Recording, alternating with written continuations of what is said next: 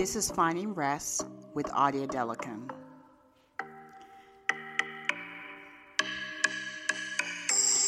This podcast is to help others to find rest in their journey. So grab a cup of coffee or some tea and let's get started.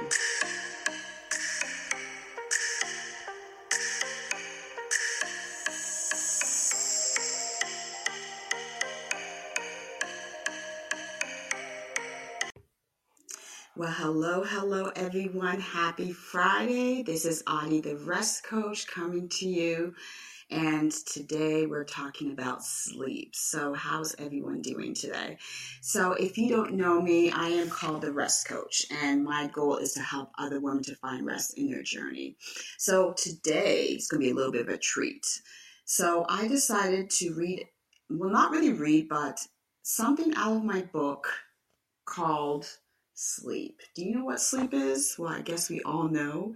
And I love to challenge myself throughout the week on what I have learned with myself personally because it has been a journey in terms of finding a balance with work for all of you that work at home or out and about um, with your families with your friends with everything all the extra activities even with things that may not even be noticed can actually cause you to not get enough rest at night. It makes you to worry, makes you not to settle. So, this is a great topic because in order to find a good night's sleep, get a good night's sleep, you need to be able to clear your mind before you go to bed. So, I actually wrote this in my book and if you're watching on YouTube, say hello, please comment and, and like. And if you're on my podcast, whichever platform you're on, definitely would love your comment and feedback on this podcast. So, what do you do to help yourself to sleep good at night? Also, if you um, have struggled sleeping, what have you used or done to help yourself to be able to sleep better at night? So in chapter six of my book, if you haven't gotten my book, definitely get it. It's on Amazon, um, sold on all platforms on Amazon. Definitely there. Or if you want an autograph copy, definitely let me know. But um, I struggled over the years to get good night rest. And there are a few things that can cause you not to sleep well at night. The first thing is your sleep pattern. So, how do you go to bed throughout the week? I used to work night shift and it caused me to be messed up with my sleep. And I know a few of my colleagues that still work night shift, so they're used to sleeping during the day. I've never been used to sleeping during the day. I don't sleep enough during the day to be able to feel that I'm well rested. And that took a toll on my health over the years. And my doctor told me that I need to stop working night shift. And eventually I did after my boys were a little bit older. So your sleep pattern does cause you to either have a good night rest when you wake up or feel like you were hit by a bus. And I tell you, I've been in both situations. And from this week's experience I've been through, I knew that I needed to see what I'm doing that's causing me not to have a good night's sleep. So the first thing that I put in as a thought is to make sure you have a schedule. So, what time do you usually go to bed? Studies have shown that if you go to bed before midnight, usually say about 11 p.m., you'll be able to have a good, a better night's sleep. You'll get your REM sleep, which helps you to dream and for your body to fully rejuvenate and rest. And also, your body can heal throughout the night. So, if you're getting less than six hours of sleep, they're saying about seven to eight hours on average is the norm. If you're not getting enough sleep, your body is not regenerating itself, is not resting. Your brain is not resting either because you're worrying. Um, you start to get sick. You start to catch stuff that you're not supposed to. Your immunity goes down. There's so many factors that does require you to make sure you are getting your rest. So that's the question you need to ask yourself. Why am I not getting the rest that I need on a daily basis? So in my book, I said the first thing is to set a bedtime. If it is 9 p.m., stick to it. If it is 10 p.m., do so. So stick to a schedule, even if it's not every day. Make sure several times a day during um, uh, several times a day during the week, you are sticking to your schedule.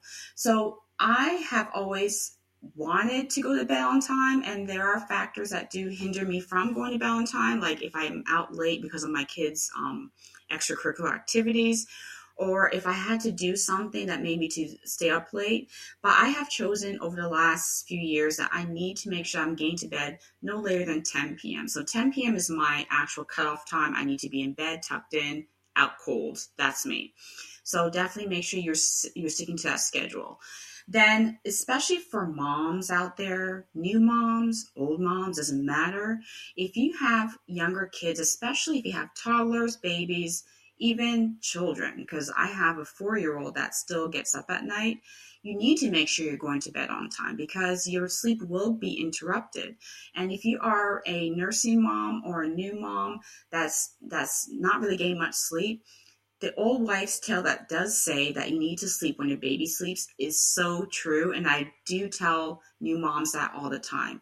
We will be having a guest on in the next few weeks talking about moms and she is a nurse practitioner and she's she um, she has a book that's coming out so definitely look out for that uh, podcast when it comes up because this is really important when it comes to taking care of yourself so Another thing I put in here is cut down on screen time before bedtime.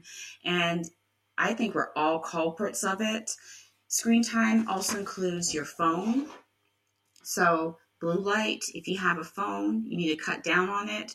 If you're watching TV towards the end of the day, it's better to sometimes yes we are trying to rest um, trying to trying to relax for the evening but it's but studies have shown that if you cut your screen time down, it will help you help your brain to slow down. So pick up a book. This is one thing that our society has turned back on now that I've noticed.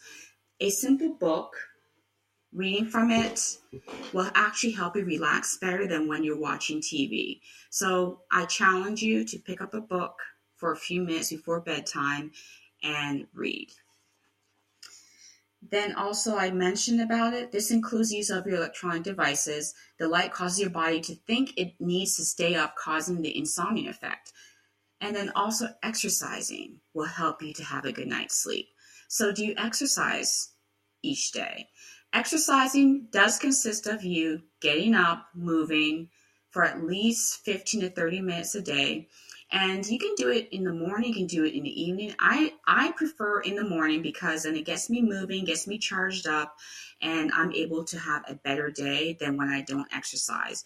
So choose something that you like. I love to do yoga. I love to walk or hike. Um, i love to do a little extra stuff on the side um, some cardio. But pick something that you love to do and stick to it you will notice that you will feel tired and ready to go to bed on time than when you're not doing anything and you're just eating a lot of stuff that's not healthy. And that's another thing. If you're not eating well, then you're not going to sleep well because you're going to have indigestion. This is when you have your gut issues going on. Um, people that are sensitive to foods, you're eating the wrong stuff, and then you expect to sleep at night. I I have been in all those areas. That's the honest truth because I have sensitivity, sensitivity to foods I eat sometimes. So if you start to eat stuff that's not working for you, you're not going to sleep well night because you're going to be rolling and and in pain because you've eaten something that is not meant to be in your system. So our bodies tell us when we are doing something that is not working. If your body is not telling you that something is not working well for you, then we, then you're in trouble. You need to really look at yourself. So make sure you're taking care of yourself, making sure that you are cutting down the screen time, cutting down on unhealthy foods that don't work for you, and also making sure that you're taking care of yourself. This month is self care month for um, for me in um, for me personally, but also on my Facebook page for the Rest Coach, it is Self Care Month. So each day, making sure that you're doing something that you can do for yourself to love yourself and then also to help you otherwise with your health. So I have chosen for this month to make sure that I am doing my daily meditations, yoga, some form of exercise. So I've chosen walking or hiking for for this month. Also, eating healthy, cutting out the sugars and the extra stuff that's not meant to be in my body, and then getting enough sleep each day. So, definitely would love to see your comments on what you're planning to do for your self care and how many hours of sleep do you have each night on average. So, studies have shown that those who don't rest well usually end up having other stuff that goes on with their health, including high blood pressure, high cholesterol, arthritis diabetes. There's so many other things. I know there's some medical aspects of it, and I'm going to put a disclaimer out there, even though I'm a nurse, that make sure you're seeking medical attention for anything that's going on with your health, but also paying attention to yourself on a daily basis on what works for you. Do what works for you. Also, if you want to make sure that you are getting enough sleep, let go of all the negativity. I have written in my book about baggages, negativity, the extra baggage that's not yours that comes to you, let go of it. Say no. Learn how to say no.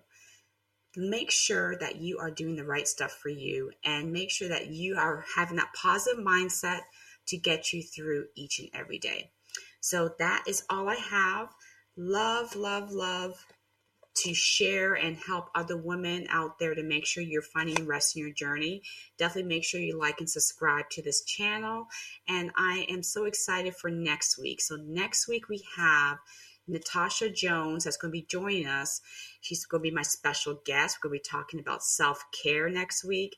Um, she's an advocate for it, and we would definitely be talking about. It. I'm excited. And also, the following week, we're going to be having a nurse practitioner her name is Mercedes Thomas, and she's going to be joining us for all those young mothers out there and, and even those that are with kids like myself that are teenagers, what you can do to make sure you're taking care of yourself. So, thank you so much for watching, and we will talk again. Have a great week. Thank you so much for listening to the podcast. Please like and subscribe to the podcast channel. And also, you can find the video on the YouTube channel under Odi Adelakun. Finding Rest with Odi Adelakun is affiliated with Compassion Arms LLC.